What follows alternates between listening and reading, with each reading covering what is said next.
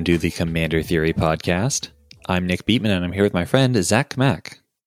Hello, theorists. All right, today we're going to be uh, doing our set review for Phyrexia All Be One, but we're going to be doing it in a slightly different way. Historically, we've kind of gone through every commander relevant card. This time, we're going to be sort of doing a highlight reel of the cards that we're most excited about and or that we expect to make a big splash in commander. There are a lot of cards in this set that kind of only have a space in like say the toxic deck or, or rather the poison deck or the proliferate deck.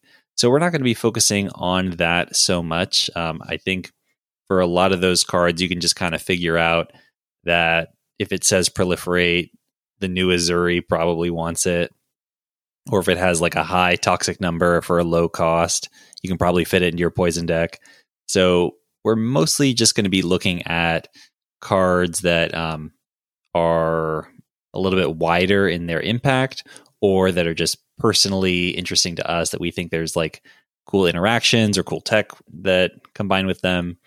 So that's what we're focusing on in this set review. Let us know how you like it. Uh, if you would much prefer the typical Commander Theory set review format, let us know. If you like this highlight reel format better, and uh, you know, I, I imagine this will be much shorter than our typical set reviews. And if that is a bonus for you, please let us know. But we'll make sure to incorporate your feedback into the next set review. But before we jump in, I want to briefly talk about our Patreon. If you head on over to patreon.com slash commander theory, you can support the show and get sweet benefits, including ad-free episodes for as little as $1 a month. And another benefit that I want to highlight uh, for this episode in particular is we wrote a set review for everything. Uh, yeah. so if you are a patron, uh, you can check out our show notes and see what we had to say about pretty much every significant card in the set. So if you want to check that out, it only is only going to cost you one dollar a month. But if you aren't ready to be a patron yet, you can still help us out by rating or reviewing us wherever you get your podcasts. All right, with that, let's jump into our lists. Um, I have a couple honorable mentions. I just want to get out of the way because I, I think they are notable, even though they're uh, probably not going to see crazy amounts of adoption. Um, and, and they're not something I really want to mess with, but I, I, think we do have to call some of these cards out. Um, so the first card I want to talk about is all will be one. This is three red red for an enchantment. Whenever you put one or more counters on a permanent or player, all will be one deals that much damage to target opponent, creature an opponent controls, or planeswalker an opponent controls. So, uh, this card is notable because there are several uh, two card combos that work with it. Uh, you can combine it with pretty much anything that like uh, deals damage and get or like gets counters on it when damage is dealt to an opponent. So that is things like Quest for Pure Flame, Talon of Pain, War Elemental. Any of those cards uh, will just set off this loop where you deal damage to your opponent somehow. Quest for Pure Flame gets a counter. All be one triggers when a counter is put on Quest for Pure Flame. Uh, ping something, another counter is put on Quest for, for Pure Flame. Um, same is true for Talon of Pain, War Elemental. And then most notably, uh, the Red Terror. Uh, the Red Terror is a new commander from the Warhammer 40k decks. And it's uh, three in a red for a 4 3 legendary creature Tyranid. Whenever a red source you control deals damage to one or more permanents and or players, put up a simple one counter on the Red Terror. So this combo is uh, probably going to get pulled off more often because you can just run the red terror in your command zone. It's just like a one card combo in that deck, sort of. So I think it's interesting. Uh, I think it is. Uh, it it does open up possibilities for combos in like a mono red identity. Uh, the challenge is that red is not particularly good at tutoring, so it seems like it's going to be hard to assemble these combos. But did want to bring it up. Do you have any honorable mentions that you want to bring up, or can I talk about my last no. one? Yeah, talk. You talk about yours, and then let's get into it. Yeah. Okay. Uh, the the second and last honorable mention I wanted to make was encroaching mycosynth. So this is three in a blue for an artifact. Non-land permanents you control are artifacts in addition to their other types. The same is true for permanent spells you control and non-land permanent cards you own that aren't on the battlefield. So this is kind of goofy, um, but this does open up um, some combos. It does allow you to do some tricky things. It, it's a very cool Johnny card. So, for example, uh, if you have this out and you're running like a, a Padeem, Padeem grants all of your artifacts hexproof, so she will grant her herself hexproof as well. It's kind of a neat little bonus. Other things you can do with it, uh, you can combine it with Darksteel Forge just to make all your non-land permanents indestructible. If you combine it with Summoning Station, you will get infinite sack fodder.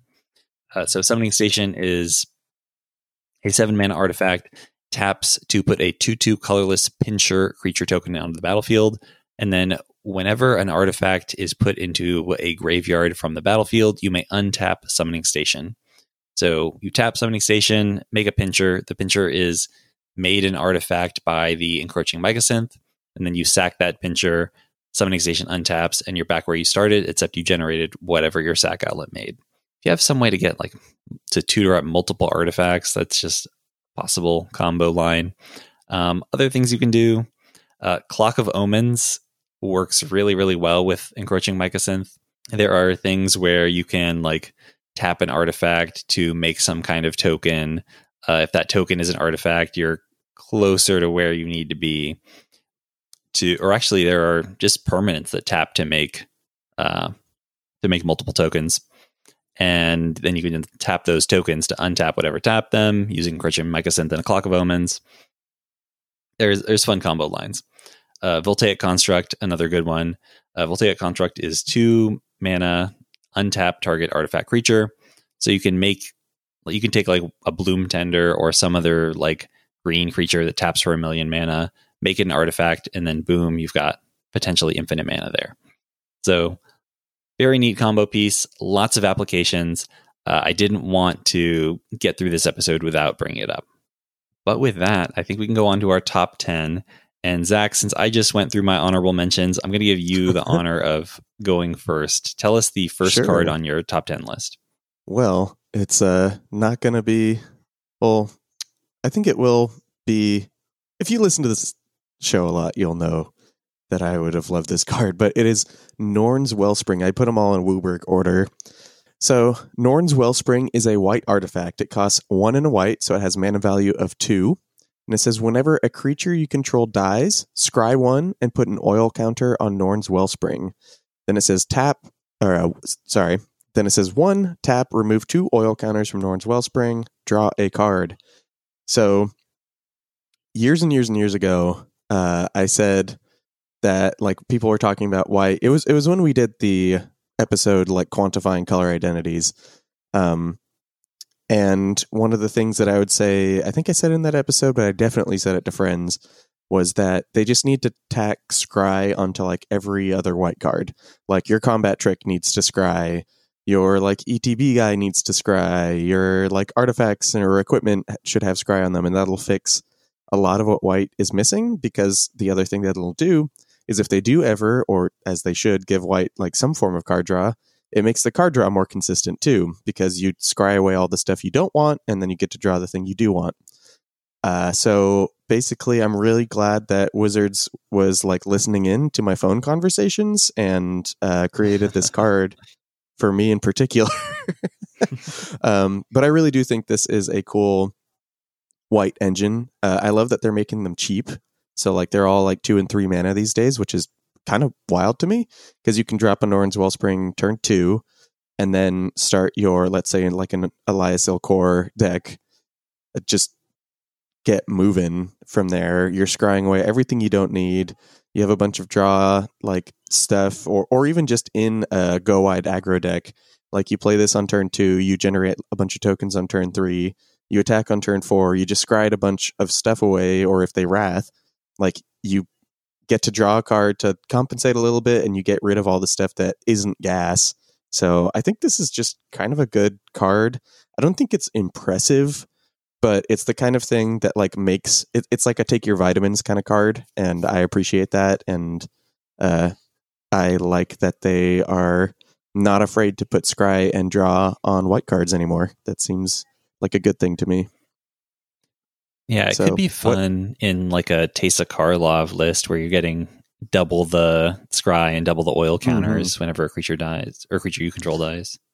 Yeah, because white black aristocrats is definitely a thing even before Elas il-Kor, um, and then just white creatures die all the time because you're getting into combat or whatever, or you make a mm-hmm. bunch of tokens and you're swinging. So this this seems like a great like it's definitely in Phyrexian theme. You know, when they're dying, you're getting the benefit, but also just that's what happens if you if you play white decks long enough, your your tokens die, and then now you're going to get a little benefit from it. So I'm into it. But all that said, what's your first card on your list? All right, my first card on my list. I am also going in WUBRG order. Um, so my first card is the Eternal Wanderer. Uh, she is four white white for a five loyalty legendary planeswalker with no subtype. Uh, she has the static ability no more than one creature can attack the Eternal Wanderer each combat. Plus one, exile up to one target artifact or creature. Return that card to the battlefield under its owner's control at the beginning of that player's next end step. Uh, zero, create a 2 2 white samurai creature token with double strike. And minus four, for each player, choose a creature that player controls. Each player sacrifices all creatures they control not chosen this way. So, uh, the metrics we typically use when evaluating planeswalkers on the show is like, does it have a, it either needs to like have a huge impact the moment it hits the board or be really, really good at protecting itself. Uh, and for the Eternal Wanderer, both of those things are true. She can uh, just like kind of wipe the board of all but like your opponent's worst creature. Um, and she also makes it difficult to like swarm her with attackers. If you have like one decent blocker, you can fend off all your opponent's attempts to to kill her with combat damage. So I'm I'm just really impressed with this card. I think this is a, a fantastic addition for Super Friends decks. Um, potentially even just like a card you might run in a random white deck. I, I think this is a one of the stronger planeswalkers and like planeswalkers best geared for commander that we've seen in a while. Uh, I, I'm very pleased with this card. And also, like, I'm, I'm not even getting into the fact that, like, okay, yeah, it, it rests the board. Uh, it, it's hard to kill, but it's also just like a blink engine, uh, which is something that I've been wanting to see more of in white. So this card kind of does everything. Uh, it's uh, it's very good. Uh, do you have any thoughts on the Eternal Wanderer? If not, uh, I think you can move on to your next card on your top ten list. This is not the only six mana planeswalker that is going to appear in this episode. um, six plus mana planeswalker. So, card number two for Zach. Uh, also a white card. So this is also a two mana white card. This is Skrelv's Hive. So Skrelv's Hive is a two mana enchantment. So one in a white once again. Uh, and it says at the beginning of your upkeep, you lose one life and create a 1 1 colorless Phyrexian Mite artifact creature token with Toxic 1, and this creature can't block. Uh, it also has this other line of text Corrupted. As long as an opponent has three or more poison counters, creatures you control a Toxic of lifelink. I, I kind of don't really care about that. Like, I, I think Skrelv's Hive is good enough to put into a lot of white decks. Uh, it's tokens it's tokens every turn, and it's using the resource white is really good at generating to get them. Uh, not that you can like speed up the process ever, but uh, white has life, white has pump. The tokens are artifacts and they are creatures. Uh, and that is kind of all you need for this card to be good. Uh, a lot of the best pumps in white uh, have to do with artifacts, so like Tempered Steel is really good. Um, you got like Jor Kadeen wants stuff like this all the time. The first one, like what you play this on turn two. By the time Jor Kadeen comes out, everything gets plus three plus O. So there's a lot of synergies. There's a lot of cool, uh, just normal white stuff that you're going to want to do with these. And then if you just need like guys to sack or something like that, this does the same thing. This is much, much worse than Bitterblossom. I do want to say that because Bitterblossom, the tokens can block, they can fly, so they can usually get in there. Um, They have relevant creature types. yeah, much better creature types. Um, and like the toxic on these is really nothing. Like if you do end up getting to the lifelink threshold, like good on you. But like I, I really don't think I'm gonna ever poison someone to death with the Skrelv's Hive, especially if it's the only card in my deck that does it. But uh, if I ever do poison somebody with this card, I will buy them a drink after the game. So that's uh how I feel about it. But I just yeah, I think it's just a great card. Uh, it's gotten a lot of hype, so I don't want to dwell on it too long. Um, so if there's I don't know if you have any thoughts on it or if you want to get to your next card. Um, just that, like, I want to make sure that there's a card that's like kind of at a similar price point, kind of doing similar things that I think is perhaps a little bit stronger depending on what your deck is trying to do. Um, just want to make sure people are aware of Militia's Pride. Um, this is one and a yeah. white for a tribal enchantment Kithkin. Whenever a non-token creature you control attacks, you may pay white. If you do, create a one-one white Kithkin soldier creature token that's tapped and attacking. So similar, like upfront cost. Um, rather than paying life, you are like paying mana. It does require you to be attacking with non non-token creatures, but you can potentially generate like multiple attackers per combat and uh, get like more bodies in a shorter amount of time than you would from Skrelv's Hive. So keep it in mind if uh, you're you're really hot for Skrelv's Hive. There are other similar cards in white. Yeah, Okay. absolutely. Uh, I am gonna move on to my next card in my top ten. Uh, man, speaking of cards that like attacking, um, this is Skyhunter Strike Force. It is two and a white for a two-two creature cat knight. It has flying and melee. So melee is whenever this creature attacks, it gets plus one plus one until end of turn for each opponent you attacked this combat. And it also has lieutenant. As long as you control your commander, other creatures you control have melee. So uh, there are some requirements on this card. You do need to have your commander out. You do need to be attacking, uh, preferably at multiple opponents. Um, but there are a number of white decks that can very easily meet that condition. Uh, and if you have that, I mean, if if you have that enabled, then this is just like an enormous buff for the mana cost. Paying three mana and getting potentially like plus three, plus three on all your guys uh, is huge. Um, I, I think this is like a very, very efficient pump effect, and I have a lot of decks that I would happily run this in. No, I agree with you. I think this card is wild. Um, so this is in the set boosters. Is that what? yes, this sorry, is? this is a set booster exclusive commander card, so uh, Mhm. you're you ain't gonna find this in your drafts. Honestly, I feel like when they do that to these cards, the cards either go by completely like unnoticed by the the public or they're like highly sought after like the Go-Shintai or something like that. Because like there's the what's the guy from uh was it DMU, the the goblin that hoses treasure tokens is still only like a few bucks.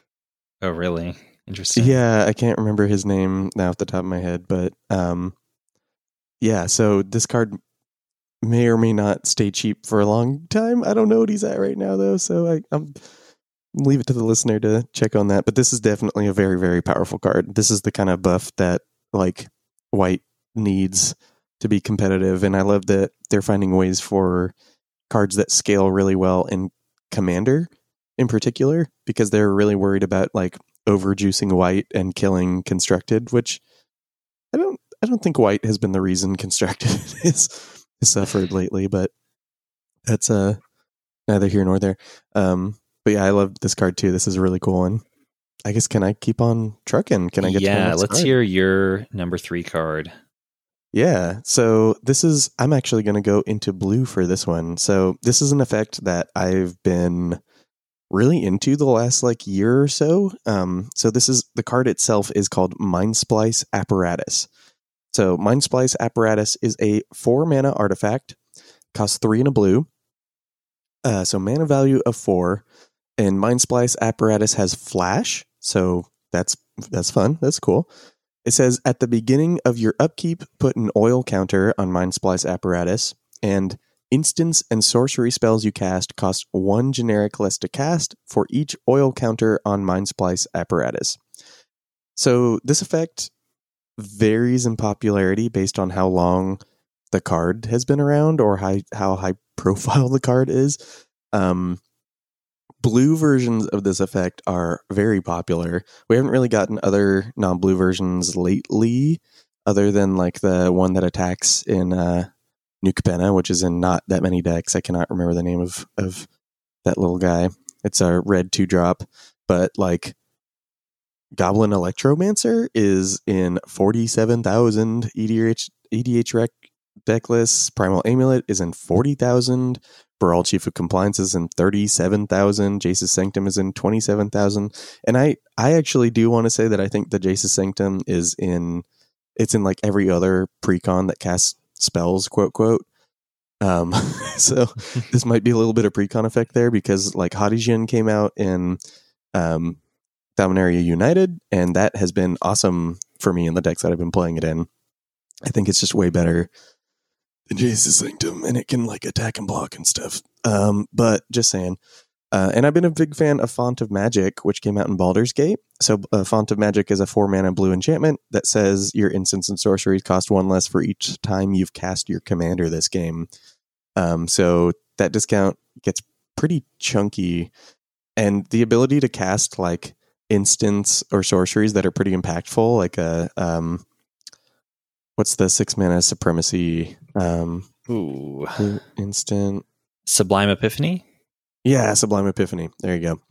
So like having a card like a Sublime Epiphany in like your deck, like that card is good on the surface. It like kind of just won't give you enough value, but then when it costs three, like you feel like a genius. You're like, you fool, you utter ignoramus. I've come here and I am destroying you now. Look at all this value I've gotten. And that's true with pretty much any spell that costs five or more. When they cost three or less, like it really changes the way that the game plays out. And um, savvy opponents have noticed that these cards are good, but uh, it's kind of like uh, there's a few cards on my list that are like that, where if people don't notice that's the thing that's doing the enabling, then they get by and don't get blown up, and you can keep doing your thing. So, Mindsplice Apparatus seems like one of those cards, um, and I'm into it. So that that's my uh, spoiler alert. That's my only blue card. But do you want to get to your next card on the list? Sure. Uh, my next card is also a white card. It is White Sun's Twilight. X white Yeah. white for a sorcery. Uh, you gain X life. Create X one one colorless Phyrexian mite artifact creature tokens with toxic one, and this creature can't block. And if X is five or more, destroy all other creatures. So, uh, the easiest point of comparison for this card is Martial Coup. Uh, Martial Coup is in 27,000 decks on EDH Rec. And so, relative to that, um, like Toxic One is kind of a nothing effect, unless you have some way to give your tokens haste and then like casting this for X is 10 just like kill somebody. But that's kind of like expecting like a white deck to have a, you know, 12 mana available and like a haste granter. Uh, that doesn't seem like a super realistic plan. For I think most of the time the toxic one is not going to matter unless you've got unless you're playing like some way to grant all your guys double strike. Maybe it, it doesn't seem super good. Um, the life is nice, but considering like the scale of the life gain, I don't think it's extremely important. But it is worth noting that the tokens you're making are uh, artifacts for things like tempered steel, or or rather the the Urza that gives plus two plus two to all artifact creatures. That's a consideration.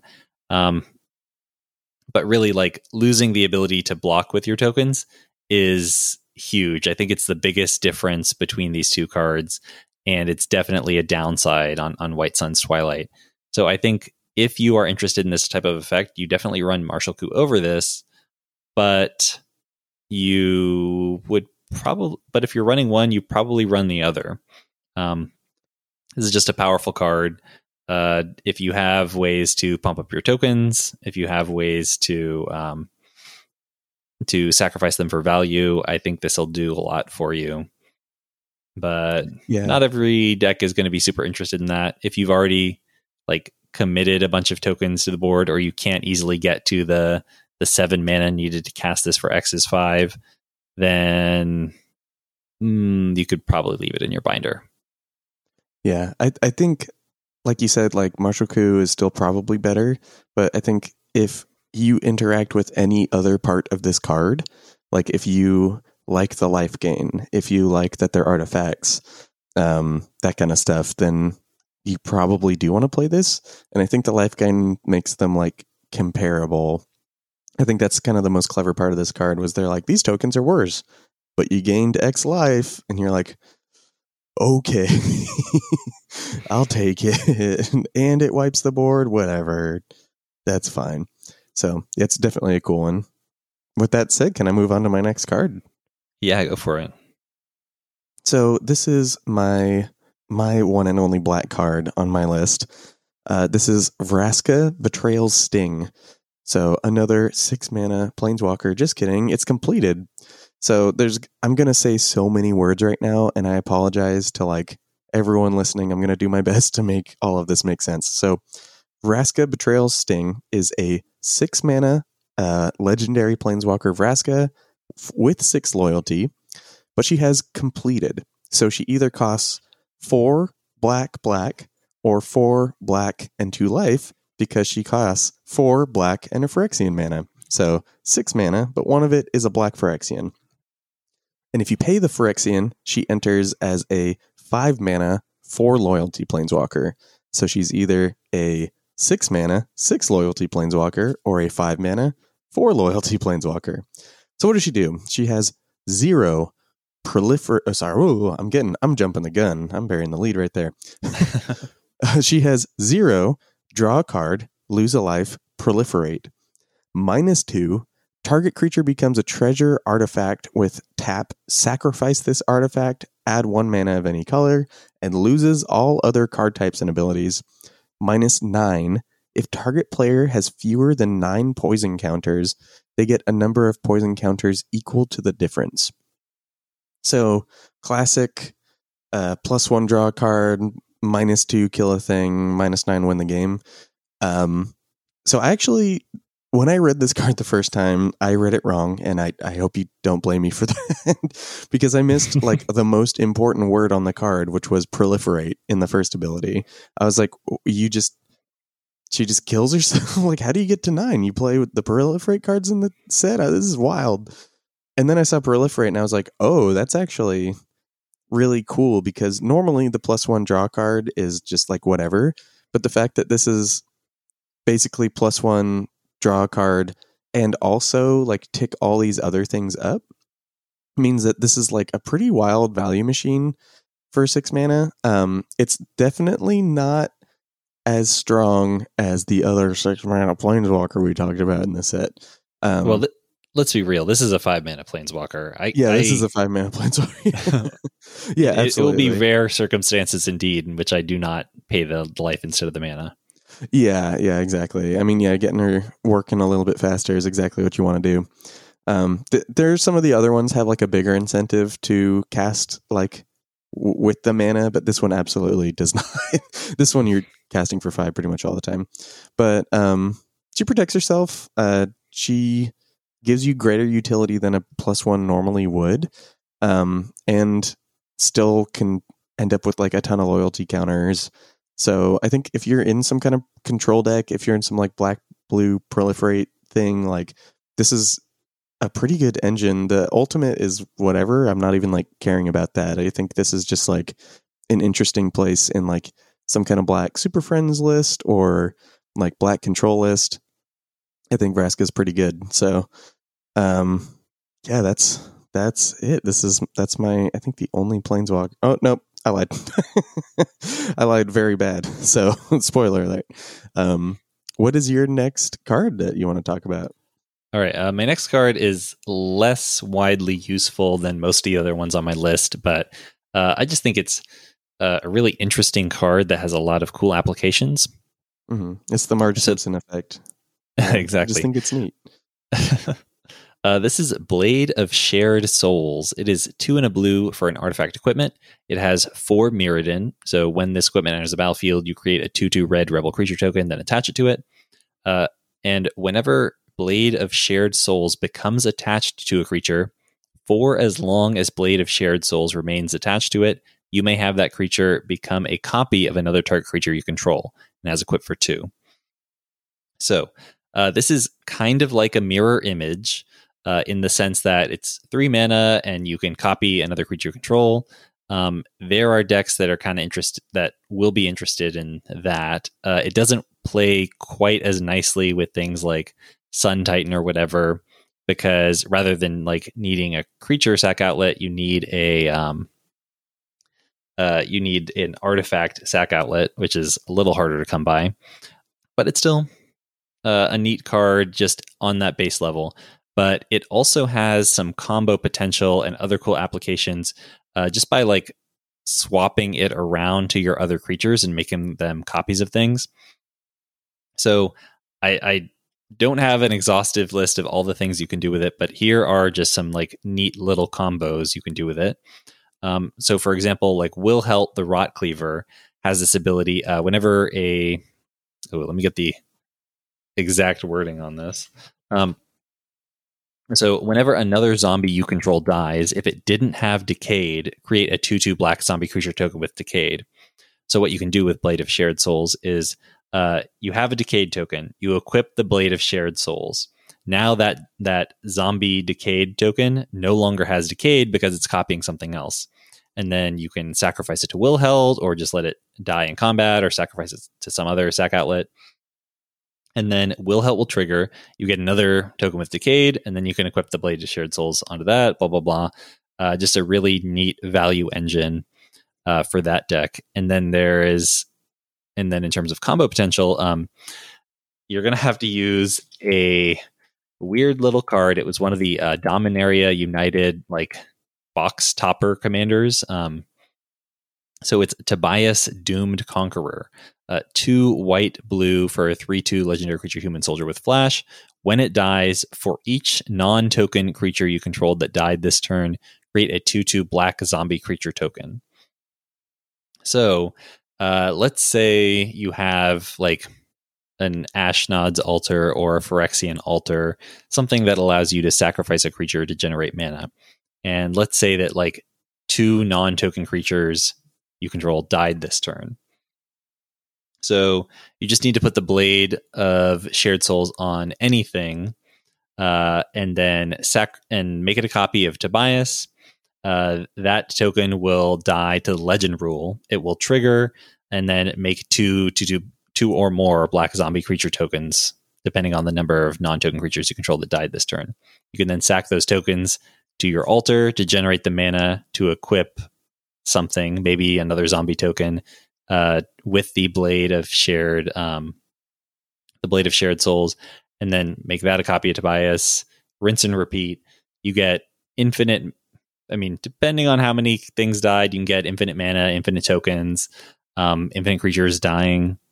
It's a very neat little interaction for that deck, and I'm sure there are many other decks out there that can make good use of this card. Um, but that is the fourth card on my list. Uh, Zach, what's your uh, fifth card? I think we're up to for you. Yeah, and I do really like that card a lot. I think it's really cool, um, and I I'm glad you brought it up. Um, so my, I, I have a string of red cards here, and this one I'm not going to talk too long about because we already kind of mentioned it, but it's all will be one from uh, Nick's honorable mentions, but it's on my main list. Um, so once again, this is a five mana enchantment in red, cost three red red. Says whenever you put one or more counters on a permanent or player, all will be one, deals that much damage to target opponent, creature an opponent controls, or planeswalker an opponent controls. So the only thing I'm going to add that's separate from like what Nick said about it is that uh, we we called it. We said that they were making Red and Commander more of the combo color, and I think if you don't believe that by now, like hopefully this card can convince you that this is where they want Red to be. I don't I don't know why they decided that Red should be the fun janky combo engine color, but here we are. Um, I'm happy about it. I love it.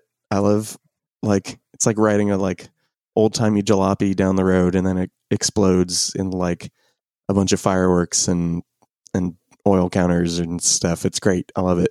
So uh All Will Be One is my my fifth card on my list. Yes. Uh and so I'm gonna throw it back to Nick real quick. What is your next card? All right, next card on my list uh, is Red Sun's Twilight. Um, so this So is cool. X Red Red. uh, X Red Red for sorcery. Destroy up to X target artifacts. If X is five or more, for each artifact destroyed this way, create a token that's a copy of it. Those tokens gain haste. Exile them at the beginning of the next end step. So, uh, just easy point of comparison. Um, by force is X and a red destroy X target artifacts, it, and that is in 17,000 decks on EDHREC. Um, and this card just seems better in several ways. Um, if you're reliably casting by force for like X equals five or greater, then Red Sun's Twilight is just clearly going to get you more value. Um, and even though it costs like one extra red mana on the front end, if you're hitting like a single mana rock when X is greater than or equal to five, then the net cost is the same. Like you get somebody's Fellwar Stone, and then you kind of generate back that mana that you that extra mana that you spent to cast it. And then of course if you hit two or more mana rocks or a Sol Ring, then you're getting a discount relative to By Force. Uh, and it's also worth noting that you can set X equal to five even when there are fewer than five targets because it's uh, up to X target artifacts. If you just want token copies of things, but you don't have enough targets, you can still make it work. All right. With that, uh, I'm going to kick it back to you. What is your number six? God, that card's so cool. also, I do want to add one thing to the Red Sun's Twilight is that it seems like a very good Obeka card because you can exile the exile trigger. So, but my next card is also a red card, and it's also a Planeswalker. I can't believe I made that faux pas earlier, but it's Koth Fire of Resistance. I know a lot of people are like that guy sucks. that was pretty much the the what I saw online is most people hated him. But Koth Fire of Resistance is a four loyalty, four mana planeswalker. So two red red. Has plus two. Search your library for a basic mountain card, reveal it, put it into your hand, then shuffle. Minus three, Koth Fire of Resistance deals damage to target creature equal to the number of mountains you control. And minus seven, you get an emblem with whenever a mountain enters the battlefield under your control, this emblem deals four damage to any target. I like this card a lot. I played a lot with Liliana of the Dark Realms, which for some reason people think is like the one of the worst Lilianas. But I've ulted Liliana of the Dark Realms like way more than a person has any right to do to get that ult that like makes every swamp tap for four. Because people just ended up really underestimating her. Um, so Liliana of the Dark Realms is a little different, but basically follows the same formula. Four mana planeswalker, plus one, search your library for a swamp card, reveal it, put it into your hand, then shuffle. Minus three, target creature gets plus X plus X, or minus X minus X, where X is the number of swamps you control.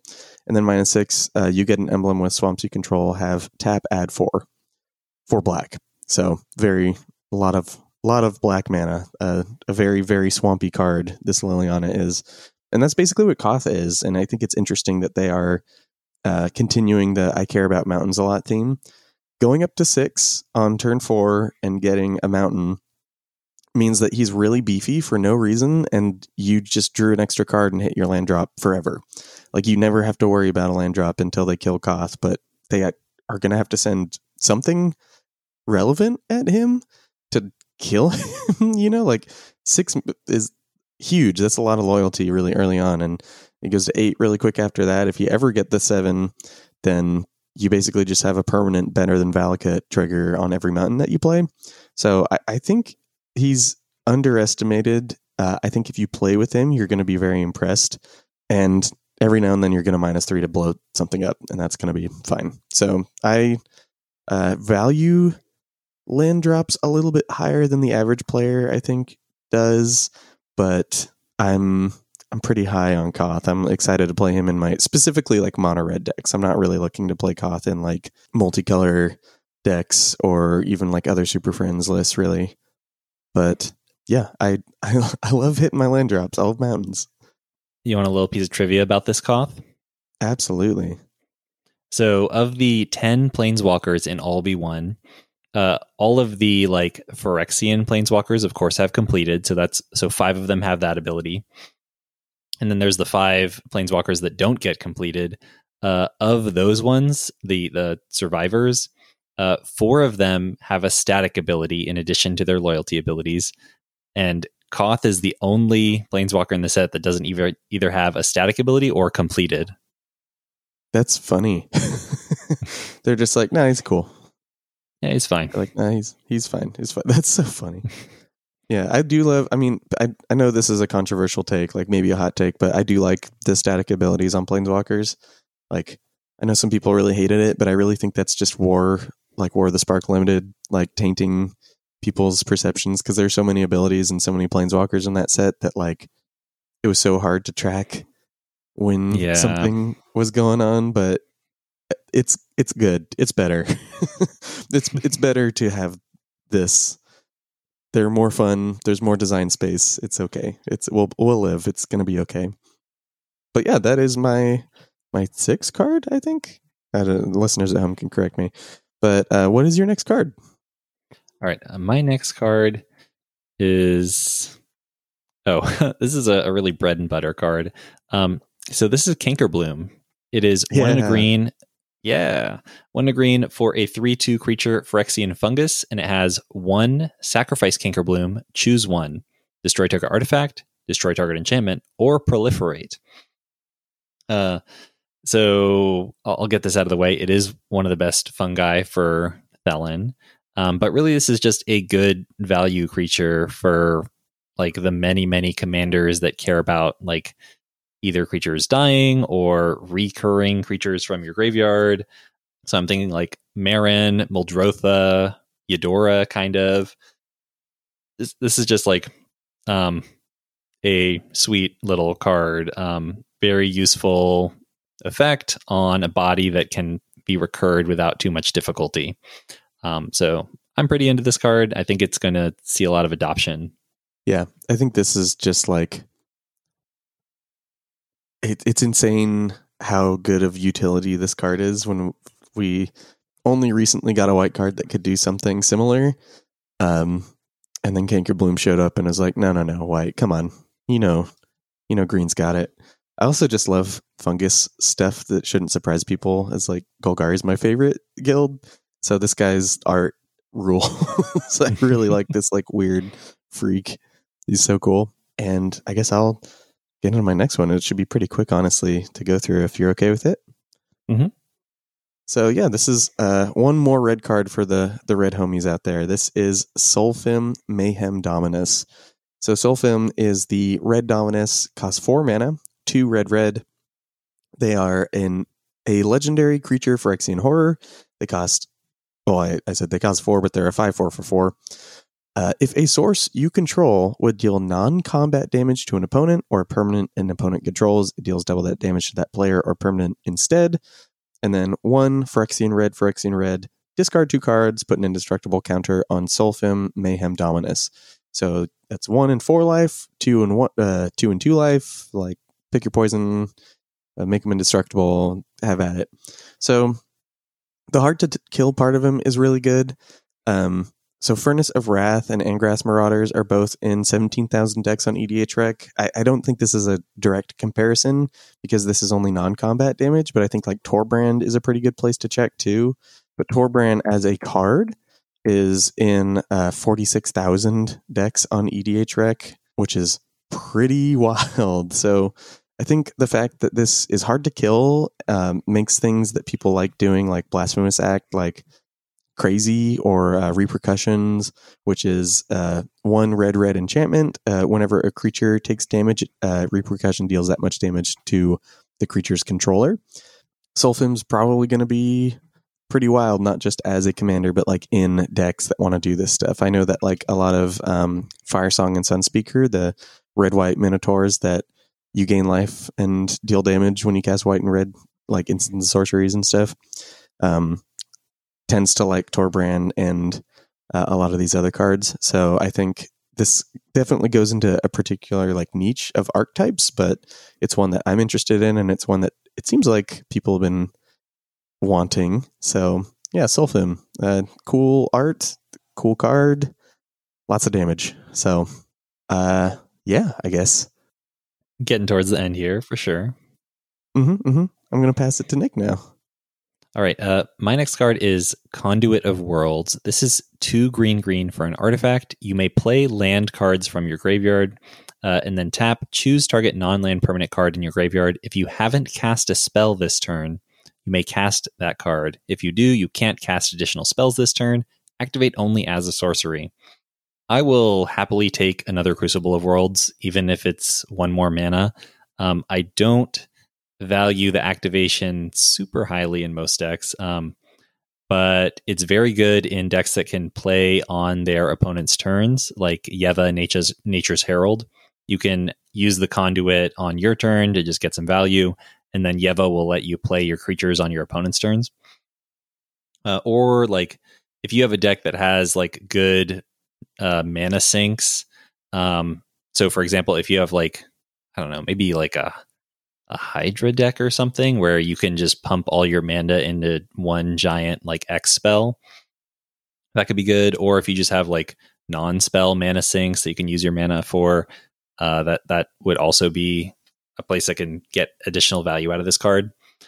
Um, I I think this is pretty cool. Um, I like that we're getting closer to I don't know if we need. Do we need a crucible, uh, critical mass of crucibles? It, it won't hurt. Um, it won't hurt. It, it, does enable some really cool things. Um, like just, I, I, of course love crucible fetch engines where you just guarantee a land drop every turn. Um, and I, I love like, of course, you can always strip mine people.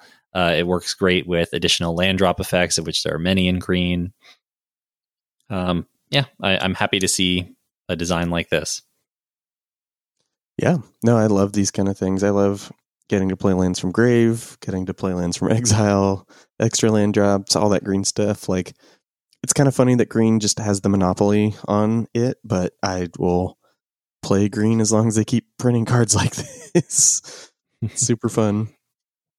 Um, and with that said, this is my green card for the set. Um, it's a pretty quick one, and it's I'm kind of bringing it up more as like speculation. Um, they juice the power level in this set a lot by just tacking uh, proliferate onto cards. So my only green card, only mono green card I'm going to talk about is unnatural restoration. So unnatural restoration is a green sorcery. It costs two mana, one and a green. It says return target permanent card from your graveyard to hand, proliferate. So there is a huge difference between regrowth on EDHREC and Nature Spiral, which is kind of like the fixed regrowth. Um, so regrowth gets any card from your graveyard to hand, and Nature Spiral gets a permanent card from your graveyard to hand. Um, regrowth is in 6,000 decks on EDHREC. Nature Spiral is not even in 6,000 decks, it's in like 5,000 something. Um, this is Nature Spiral, but it has proliferate tacked onto it, and I think that that could be enough value to push this into the highly played categories. Um, there are a bunch, a bunch, a bunch of regrowth effects in green at this point, and they all vary in playability um, according to EDHREC. Like a majority of them sit around three thousand, um, and I'm talking about like two dozen, more than two dozen cards that are doing something like this at this point. Um, like actually, I think like closer to sixty cards over the years that regrowth something, uh, one or more cards. Um, and the ones that are played very highly, like say like a Life from the Loam, are in like again sixty thousand decks or something like that. So I uh mostly I I do like this card. This is the kind of card that fits into like a very particular type of deck, some kind of like green super friends list perhaps or um counters list or something. Uh, and I wanted to see also how you felt about it. Like do you think tagging proliferate onto an effect like this is enough to get people to play it or do you think that like proliferate's not sexy enough for most players? Um that's a good question. I think that people tend to like see proliferate on a card and think like, oh, my deck doesn't have counters to proliferate, and it makes them like less likely to run the card than to just run the base effect.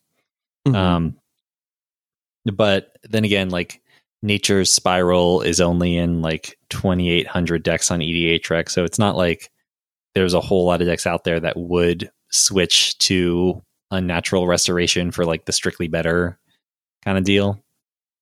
Um, mm. That being said, like I would happily run this in like, you know, an Ezuri 3.0 or some other deck that like really wants to proliferate. But I think people are are not good at like recognizing the, you know, strictly better but in like a marginal way kinds of cards or they just like don't care enough to make the switch. Mm-hmm. Yeah, I feel like that's one of the reasons that regrowth is in so many decks is that people put it in when they made their deck, like initially, and then just like it works, so I take it out. you know, like same with like explosive vegetation. We've gotten what like five, six, almost strictly betters at this point, and explosive vegetation is still in way more decks than like any of the other variants you could possibly have. The card adoption that people have is I don't know. I I don't know how to think about it. Like sometimes people clamor for stuff, you know, like uh, Assassin's Trophy was people were like, "Oh yeah," but then you don't need Assassin's Trophy. You know what I mean? Like there's like Cankerbloom is like an obvious like upgrade over cards that we have and i think it's like sexy enough to see play but like i don't i don't know why over other cards necessarily maybe it's because it's a creature like it has three power or something i don't know so it's just things i think about sometimes when we do our prediction episodes or when we're doing set reviews i'm like is this enough to make people play it i don't know the art's really cool i love the jeremy wilson art so all that said we are on to your seventh pick right this is a that, passing it That is Nick. correct, and it is another green card. Um, this one I think has a lot of potential in mono green decks. Um, mm-hmm. This is uh, Nissa Ascended Animist. It is three green green and then Phyrexian green, Phyrexian green. So you can play you can play it for the full seven mana, uh, or just five and four life, or six and two life, whatever you want. Uh, it's a seven loyalty legendary planeswalker Nissa with completed. Um, so if you pay life instead of if you pay life uh, instead of mana, it does come into play with fewer loyalty counters, uh, either uh, five or three, depending on how much life you paid. And then it has plus one. Create an XX green Phyrexian horror creature token, where X is Nissa Ascended Animist's loyalty minus one, destroy target artifact or enchantment, and minus seven, until end of turn, creatures you control get plus one plus one for each forest you control and gain trample. So, uh, definitely want to point out that completed like is a drawback in this case, or you want to be very careful about how you use completed. You can't caster for five and then immediately ultimate. You're not going to have enough loyalty for that. So, uh, if you want to get the big overrun, which I think is like the highlight of the card and the main thing you'd run it for, uh, it is going to mm-hmm. cost you the full seven mana. That being said, uh, this is a hell of an overrun effect in a yeah. mono green deck. Um, if you are, if you don't waste too much space on non basic lands, you could, I mean, very easily just get like a plus seven plus seven and trample to all your guys, and that would probably win the game. That that seems like a decent crater hoofing to me. Uh, it does have the restriction that you got to be mono green, and you can't tutor it out as easily as you can tutor up a um, as easily as you can tutor up a Craterhoof. But like, how many overrun effects are there on that power level? It's really just like hoof and triumph of the hordes, and now this. I think. Um, I, I, think mm-hmm. it really has great potential for green decks that are trying to go wide. Yeah, I, I do want to say certain decks really like overwhelming stampede too. Like if you have like it's a it's a very particular kind of deck, but it's the kind of thing that just can nuke a whole table. But I do agree with you. I think N- Nissa was almost on my list, but I saw that you'd written her down, and I'm like, okay, we're going to talk about her. It's pretty wild. Even if you don't like overrun immediately, like getting an eight eight and like still having the ability to do all of these things next turn is is crazy. So this mm-hmm. is like so much value on one card. Yeah, just they juiced these like high MV planeswalkers this set. It's pretty wild. Yeah, I'll kick it back to you though. Uh, that's all I had to say about Nissa. What's next on your list? Uh, well, it's I think our last planeswalker we're going to talk about this episode. So uh, this is Tyvar Jubilant Brawler. This is a three mana, three loyalty uh, legendary planeswalker Tyvar. Tyvar costs one black green. Uh, has a static ability. You may activate abilities of creatures you control as though those creatures had haste. Has plus one, untap up to one target creature. Minus two, mill three cards. Then you may return a creature card with mana value two or less from your graveyard to the battlefield. And that's it. So I really like this card. I think this is uh, we talked about this in our Discord. So if you're in our Discord, you, you've seen this discussion probably. This is the most disjointed card via like the person and color identity comparison that it evokes. Like Tyvar is like a tribal elves guy, um, but is somehow black green, but he's mostly black green because elves on Kaldheim black green but then like the abilities like untap a thing and then like return an elf or well i say elf as like shorthand but return a two mana value thing um very strange like abilities on him but i think all the abilities said like the the weird flavor disjoint like acknowledged that a thousand year elixir in black green sounds fantastic. Um Black Green has mana elves. You have nasty tap effects. You got commanders with activated abilities. Um, so I think this is a cool card for Golgari to get in particular. Like you can play your board out. Let's say you get your um, oh man. So let's say you just play out your devoted druid because it's good card. You know, it makes a bunch of mana, and then it dies. Well, your Tyvar comes down, untaps it, or like brings it back, and then it can immediately start making mana after that. So the fact that like this brings back combo pieces, enables them to work the turn that you drop him or the turn you bring them back.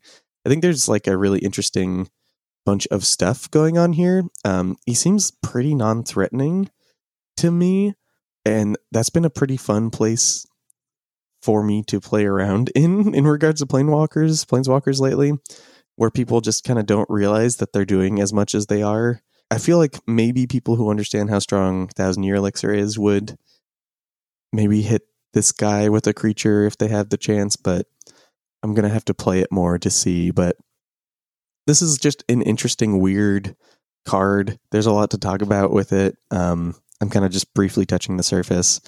And uh, I've always loved Thousand Year Elixir, so uh, putting that in my favorite guild seems like a fun thing to do. So yeah, that's uh that's Tyvar, and I've only got one more. But uh, Nick, do you want to get on to your ninth card? All right, my ninth card is oh, it's a spicy one. Um, Sword yeah. of Forge and Frontier. Uh, this is three mana for an artifact equipment. Equipped creature gets plus two plus two and has protection from red and from green. Whenever equipped creature deals combat damage to a player, Exile the top two cards of your library. You may play those cards this turn. And you may play an additional land this turn. It also has equip for two. So, um, this is.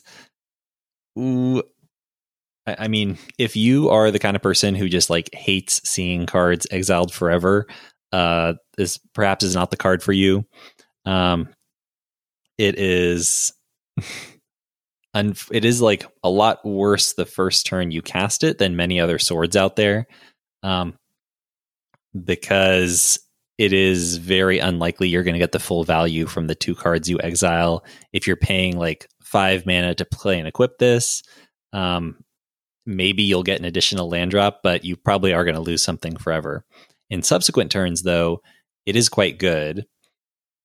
Um, I've only had the chance to play it in some limited games where it was uh, incredibly effective, and the although the protections aren't that great, um, the value you get off of this is like more than almost any other sword. Um, it's just you know being able to ramp you, drawing two extra cards per turn, uh, gets you quite a lot of value for for the cost. It's only just unfortunate that it's not it's just so weak the first turn and if it like gets blown up immediately after that before you get to like untap with it and get your full value then it just kind of stinks um so keep yeah. that in mind but it's a good sword it's i'd say it's in like the top half of the 10 sword or of the nine swords we've seen so far. Mm-hmm. Um, yeah, I would say so. I, I, I really like this effect. I think just even just getting the extra land a turn, even if you can't necessarily get something else, um, makes this worth it if you do end up hitting with it the turn you play it, you know? Um, so yeah, it's good colors too. I mean, the, the red is a good protection for like damage spells and like wipes and stuff, and green is a good protection for like getting past blockers and commander. it's like there's just so much green. Everyone's got a green guy. So yeah, I think it's cool. And love seeing like what they're doing with the swords. You know, interesting to see how like it's taken them so long that the de- design philosophy has changed like somewhat as they've gone through. Yes. Yeah. Tell us your last card. Yeah, absolutely. This is Argentum Masticore. So this is kind of like a few of these have been like personal to me. They're like cards that I really liked, and so I'm saying them. Um, this one in particular is definitely one of them. It's uh, Argentum Masticore is a five mana five five Phyrexian uh, Masticore. Um, it has first strike and it has protection from multicolored. And it says at the beginning of your upkeep, sacrifice Argentum Masticore unless you discard a card. When you discard a card this way, destroy target non land permanent and opponent controls with mana value less than or equal to the mana value of the discarded card. So I love discarding cards. Um, I like Reanimator. I like Graveyard Synergies. I like uh, like looping cards with like wheel effects. All these things are things that make me really happy. Um, and this discards something and blows it up. I'm, I'm particularly fond of this guy in like reanimator lists because you play him. It's a 5 5 first strike protection from most commanders. So blocks like a champ, gets in there pretty well. And then you pitch your like seven drop to reanimate that turn and blow something that costs seven or less up, which is pretty wild. So I think like the amount of value this can give you in a deck that really cares about like reanimating or pitching cards. Um, the one thing I do want to say is this is like slower. This sits on like a weird spot on like the reanimator curve.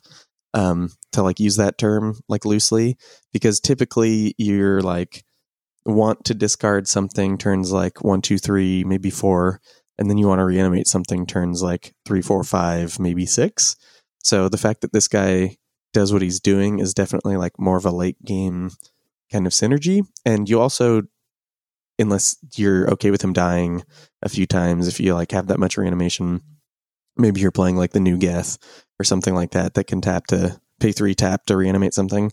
Um, you do need some sort of like card draw engine in your deck. That's not something I'm typically for want of these days, but it is something that like a newer player might not have enough of. Again, you just got to eat your veggies.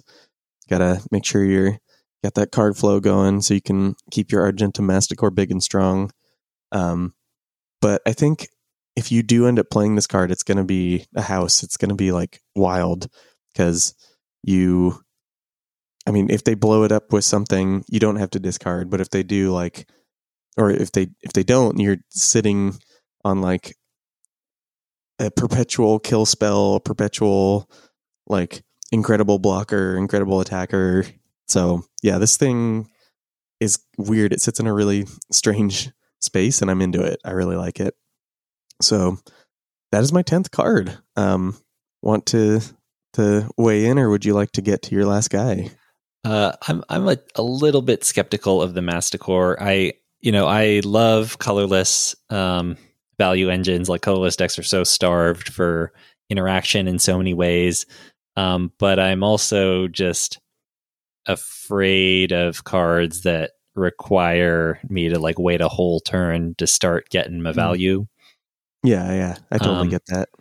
Like I would have I would actually be kind of interested if this was like um even just like tap discard a card destroy target non-land blah blah blah blah because at least you could like interact with that a little bit better like giving it haste would be relevant but yeah the the slowness of this scares me a little bit um although i will say if you are playing like a liberator urza's battlethopter where you can flash it in and like give your opponents less time to uh, play around it and react to it then that could be a way to to make it work better for you I'm I've been okay with like slower engines and decks lately because the meta that we played with is so like varied.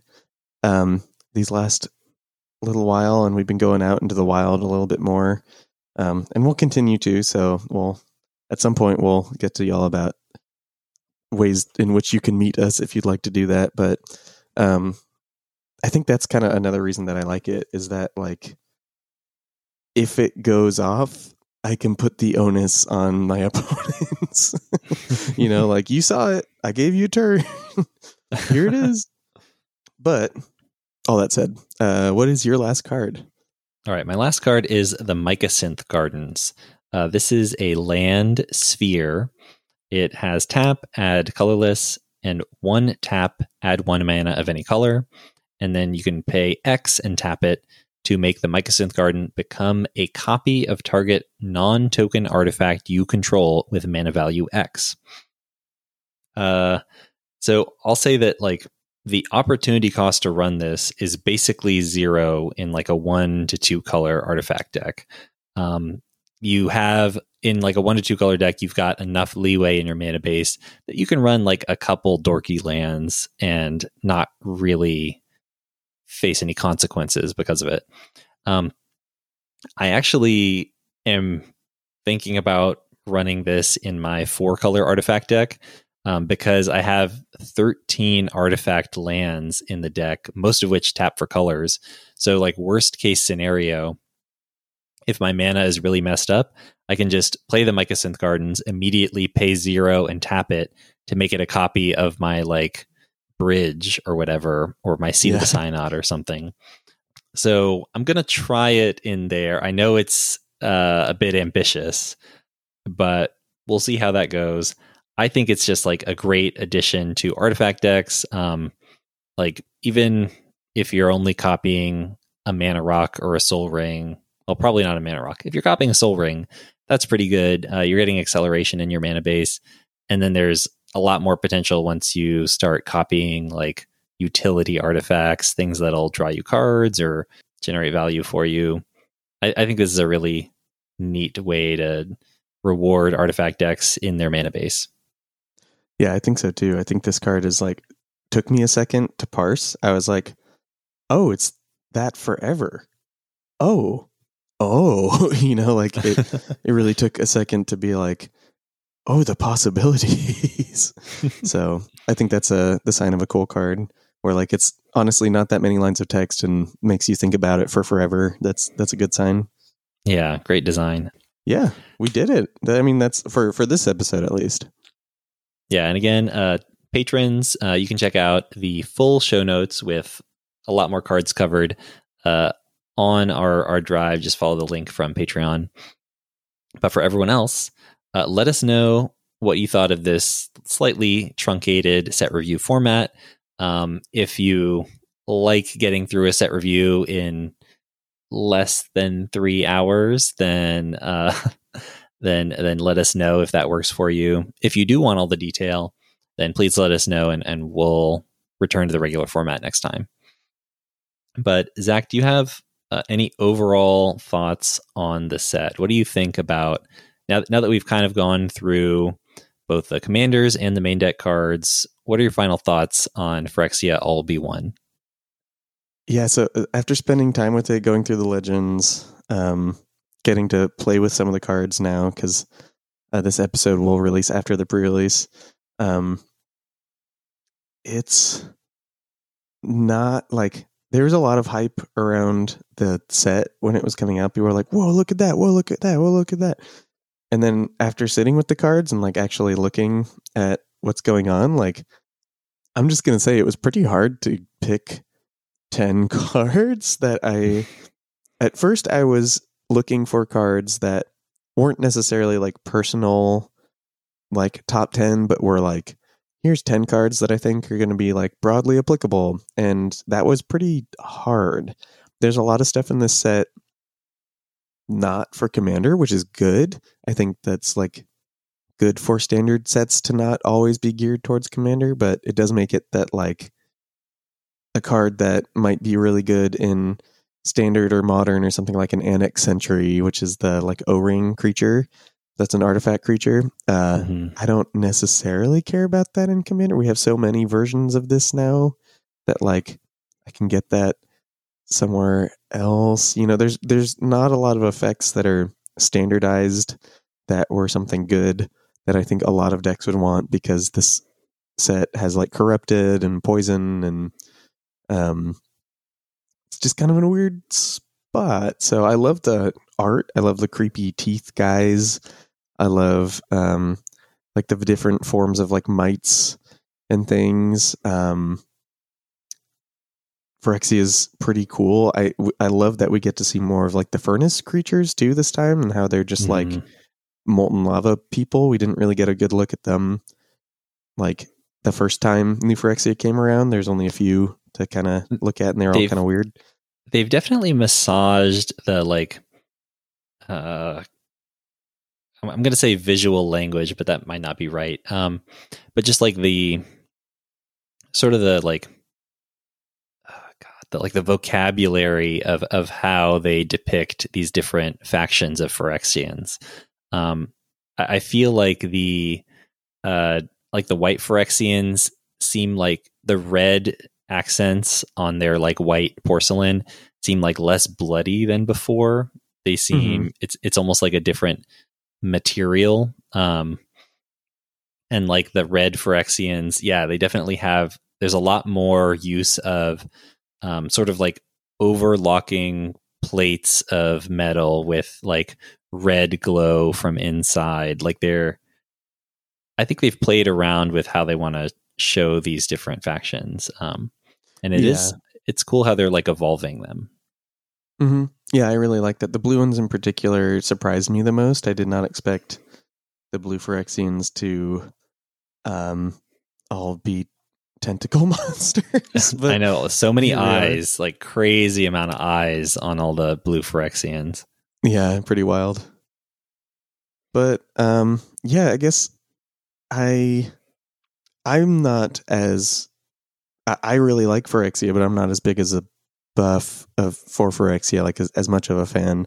So I'm I'm actually more interested to hear like your take on the set after we've gone through everything and everything's kind of the dust is settling, you know.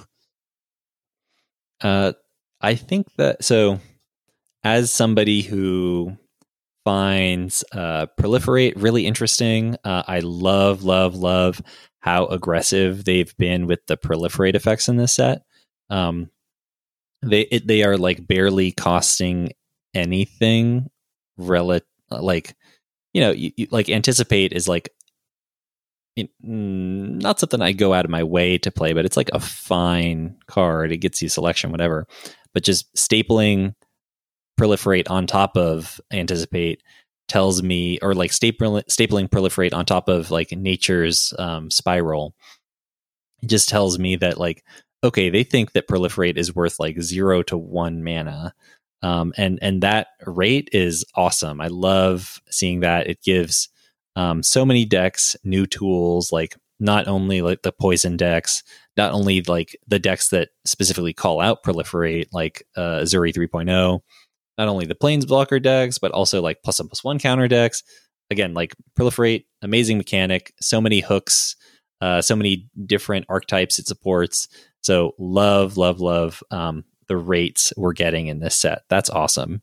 Um, the uh, I, th- I think that like toxic is mostly a joke. I hate how little it matters. Um, I, ju- I just think yeah. like toxic one is like complete flavor text. It is cool that um, like decreasing the power of the poison mechanic in the set. Like infect is very very strong, um, and by dropping it to toxic, which is something they can tr- control more easily, uh, means that they can put it on creatures. They can make the creatures stronger. So there are some toxic mm-hmm. creatures that I would just consider running in a random deck that didn't care at all about poison counters.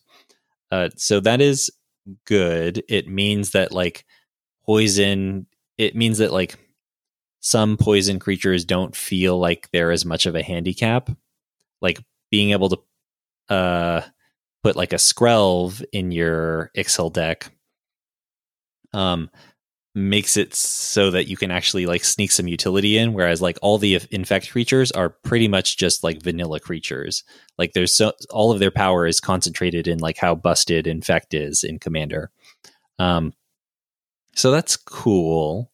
Uh, like tox mm, yeah, toxic creatures like being better as creatures is nice. That I, will accept the fact that it's just like way weaker uh, than than infect. Uh, yeah. Oil counters are kind of a joke. Um, I, I, don't really see. Yeah, I don't see like any oil counter cards being like really relevant in Commander. Um, corrupted is uh, I, I, I don't think. I mean, corrupted's like not a mechanic for commander because so few decks can ever pull off corrupted. Yeah, it's whatever. And, and like even then, I don't know if it's poison. good enough for the poison decks, or like if most of the cards are good enough for the poison decks anyway. Hmm. I agree. Uh, uh, I like for Mirrodin a lot. Um, Mirrodin is the mechanic where you know, and it's an on equipment. The equipment enters, you get a token, uh, that gets attached to it. That's great for uh, the decks that care about equipped creatures, of which there are a handful.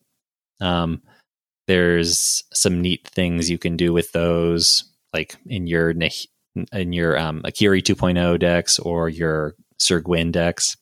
Handful of cards where that just gives a lot of extra value. That's pretty much all I have to say about the set. Like I think that um, there were some cool mechanics. Um, I, I, liked a lot of what they were doing. The command, the batch of commanders, um, is I think I mentioned this in the last episode, but the hit rate is definitely lower than what we saw in the Brothers War or in Dominaria United, um, or maybe just like the raw number of hits, and yeah. that's unfortunate. Um, I, I wish that they would like it's it's cool that like a lot of the main deck cards are seem to be more geared for standard and constructed. Like there's that four cost six six demon that mm-hmm. seems to be like pretty good in standard, but obviously is just not super relevant in commander. Yeah. Or the, um, the four four trample for three. yeah, yeah, there you go. Yeah. Um so like aggressive stats for commander, that's cool for them. But if you're going to be designing legendary creatures, I think that is where you can focus on making them good in Commander. And there's just like there were a lot of whiffs in this set. It was I was uh, I was bored talking about like you know the ally color commanders this set. Um, Oops. Those are my overall thoughts. Um, anything you want to add, add before we wrap up? No, I think I think that's it. I think we uh, we can close the door on on these set reviews and um get ready for March of the, the Machines, which is going to be wild. It's going to be weird. Presumably. yes. You know? Uh, yeah. And actually, um, by the time you're listening to this, I believe uh, there should be an episode up on the MTG in Quarantine podcast feed. Uh, I did a guest spot over there along with some other content creators where we did an episode all about uh, our speculation on what's going to happen in March of the Machines, oh, both cool. in terms of the story and like some potential like mechanics or or even like characters that show up. Um, so if you're interested in Vorthos, if you're excited for March of the Machines, if you are uh, curious about our theories and want to see us proven wrong later, um, then please check out the MTG in Quarantine podcast feed. Um, but with that, I think that is the end of our episode. I'm going to give a brief thank you to our Patreon patrons. Uh, they are Gustav, Ryan, Addison, Rick, Raphael, Kyle, Laser, Charlotte, The White Clays, Hannah, Andy, James, Bryce, Benjamin, Kyle, Brandon, Kydell, Jeremy, Russell, Dylan, Micah, Troy, Roxanne, Daniel, Andrew, Jason, Paul, Johan, Jonathan, Christian, Andrea, Vasilios, Logan, Brutal, Carl, Oscar, Danny B, Jean Francois, Drew, Recta, Nick, Cameron, Valerio, Zach, Quincy, Carrie, Stephen, The Longs, and Vincent. Thank you all for supporting the show. And if you're not currently a Patreon patron but would like to become one, please check us out at patreon.com slash commander theory. Thanks for listening. You can reach out to me on Twitter. I'm at Commander Theory.